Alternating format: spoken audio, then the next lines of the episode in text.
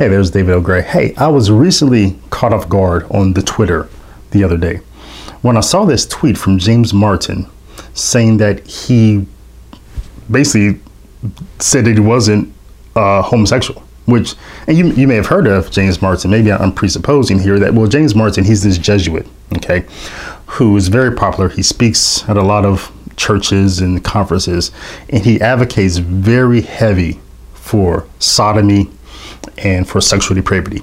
This is what does. He goes around the world writing these articles. He's written a book advocating that the church changes teaching on sodomy and sexual depravity being intrinsically evil to acts themselves.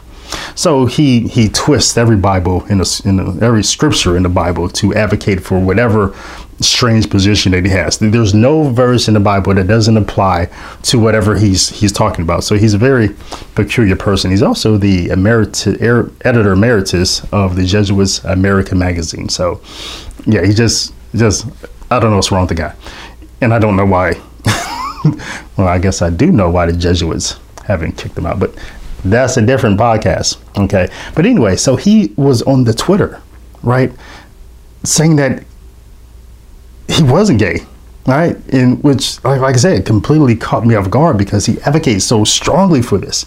He advocates so strongly for this issue that I just suppose that he was what he's advocating for, that he was what he's advocating for because he, he's so personally invested and he takes so much offense to people having a counter position. So, yeah, so I'm going to talk more about that tweet right after the introduction. See you in a couple seconds.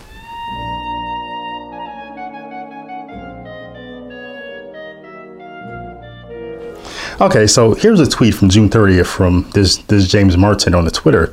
He says, Thank you to the Church of St. Francis of Assisi, to the Franciscan community, the pastoral staff, the LGBTQ outreach ministry, and all the wonderful people, LGBT and straight, who joined us for the pre Pride Mass.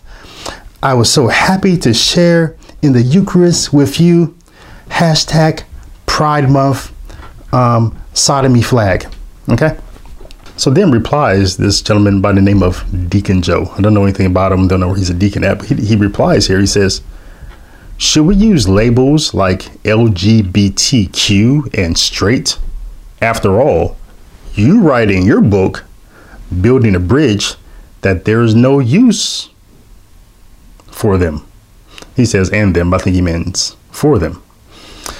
To which James Martin, the Jesuit, replies, he says, Why don't you ask an LGBTQ person? what?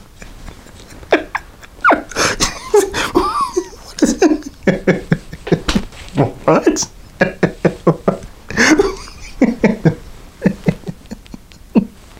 I mean, that, I mean that, that's such such a strange reply. He says, "Why don't you ask an LGBTQ person?" Why don't you ask uh, that person to answer that that question for you? Mm-hmm. That's sort of like asking me, well, why don't why do people think it's okay to eat peanut butter and jelly for dinner? And and that's like me saying, um, I don't know, why don't you ask somebody who eats peanut butter and jelly for dinner? No, that that is actually me. I'm I'm I'm I'm that person, and I advocate strongly for that. That people people should do that. Not only do I eat peanut butter and jelly for dinner quite often, but I'll have a glass of wine with it. That's my thing. Okay, um, is is perfectly okay, and I advocate strongly for that. Everyone should do that. I may write a book about it. And, and it's sort of like with with Barack Obama. We thought the same thing. He's like James Martin. He advocated so hard and so heavy for sodomy and sexual depravity issues that we we just suppose that he was what he was advocating for. That he was what he's advocating for. I mean, because he, he was just so personally invested in in this issue, and went through such extreme measures to do things that you really didn't have to do. Same thing James Martin does, and um and, and our suspicions were correct. I mean, after, well, even during his presidency, but even after, we learned about what was going on at Occidental College and the things he said and was doing there, that our suspicions were confirmed. It's the same with James Martin.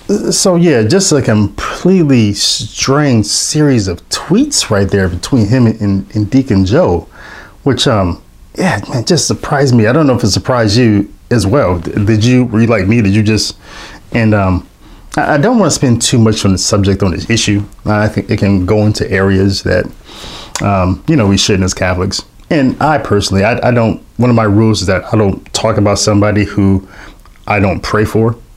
And um, I do pray for, for James Martin. I think he, he's such a such a heretic, right? And he, he's leading so many people to hell that um, he needs our prayers, right? Because he's, he's just putting too many souls in jeopardy. Um, he's the enemy of the Catholic Church. I'm just plain. And uh, in, in the fact of the matter that he, I think he is an issue. He's a big issue, but he's just really a small fry in this pan. He is. I mean, he has handlers. He has bosses. His bosses have bosses. Okay. And what he is, James Martin is just really just a front man of this issue. He's the person who all these other um, bishops and priests and cardinals use as a front man to see how far they can push their agenda. Right? He, he's he what he does. He's he tests the waters, right, to see how far that they've corrupted the church. Right? He, he's their test man. He's just he's just a front man of these issues. There's going to be another James Martin after he passes away. Right? There's, there's going to be another. Right? So I, I try not to get caught up on the who rather than the why of the, why this is going on. There's, there's going to be another James Martin. There's going to be another who. Okay, let's let's talk about the why, and but also I like to say that to James Martin, the Jesuit, um, it's okay. I mean, you you believe you you've said repeatedly that you you believe people are born with this same sex attraction. You believe people are born that way and they're not going to change. That's just who God created them to be, and God created them to be a blessing. That their their sexual depravity is a blessing. You you've said that. Okay, so um, it's okay to come out, as they say, because trust me, James, no one is going to be surprised once you come out and tell us the truth about what type of people you're attracted to. Okay, no one is going to be surprised. So just just be honest with yourself be honest with the people who you're leading to hell about who you are and why you're so personally invested in this issue. That's my recommendation to you.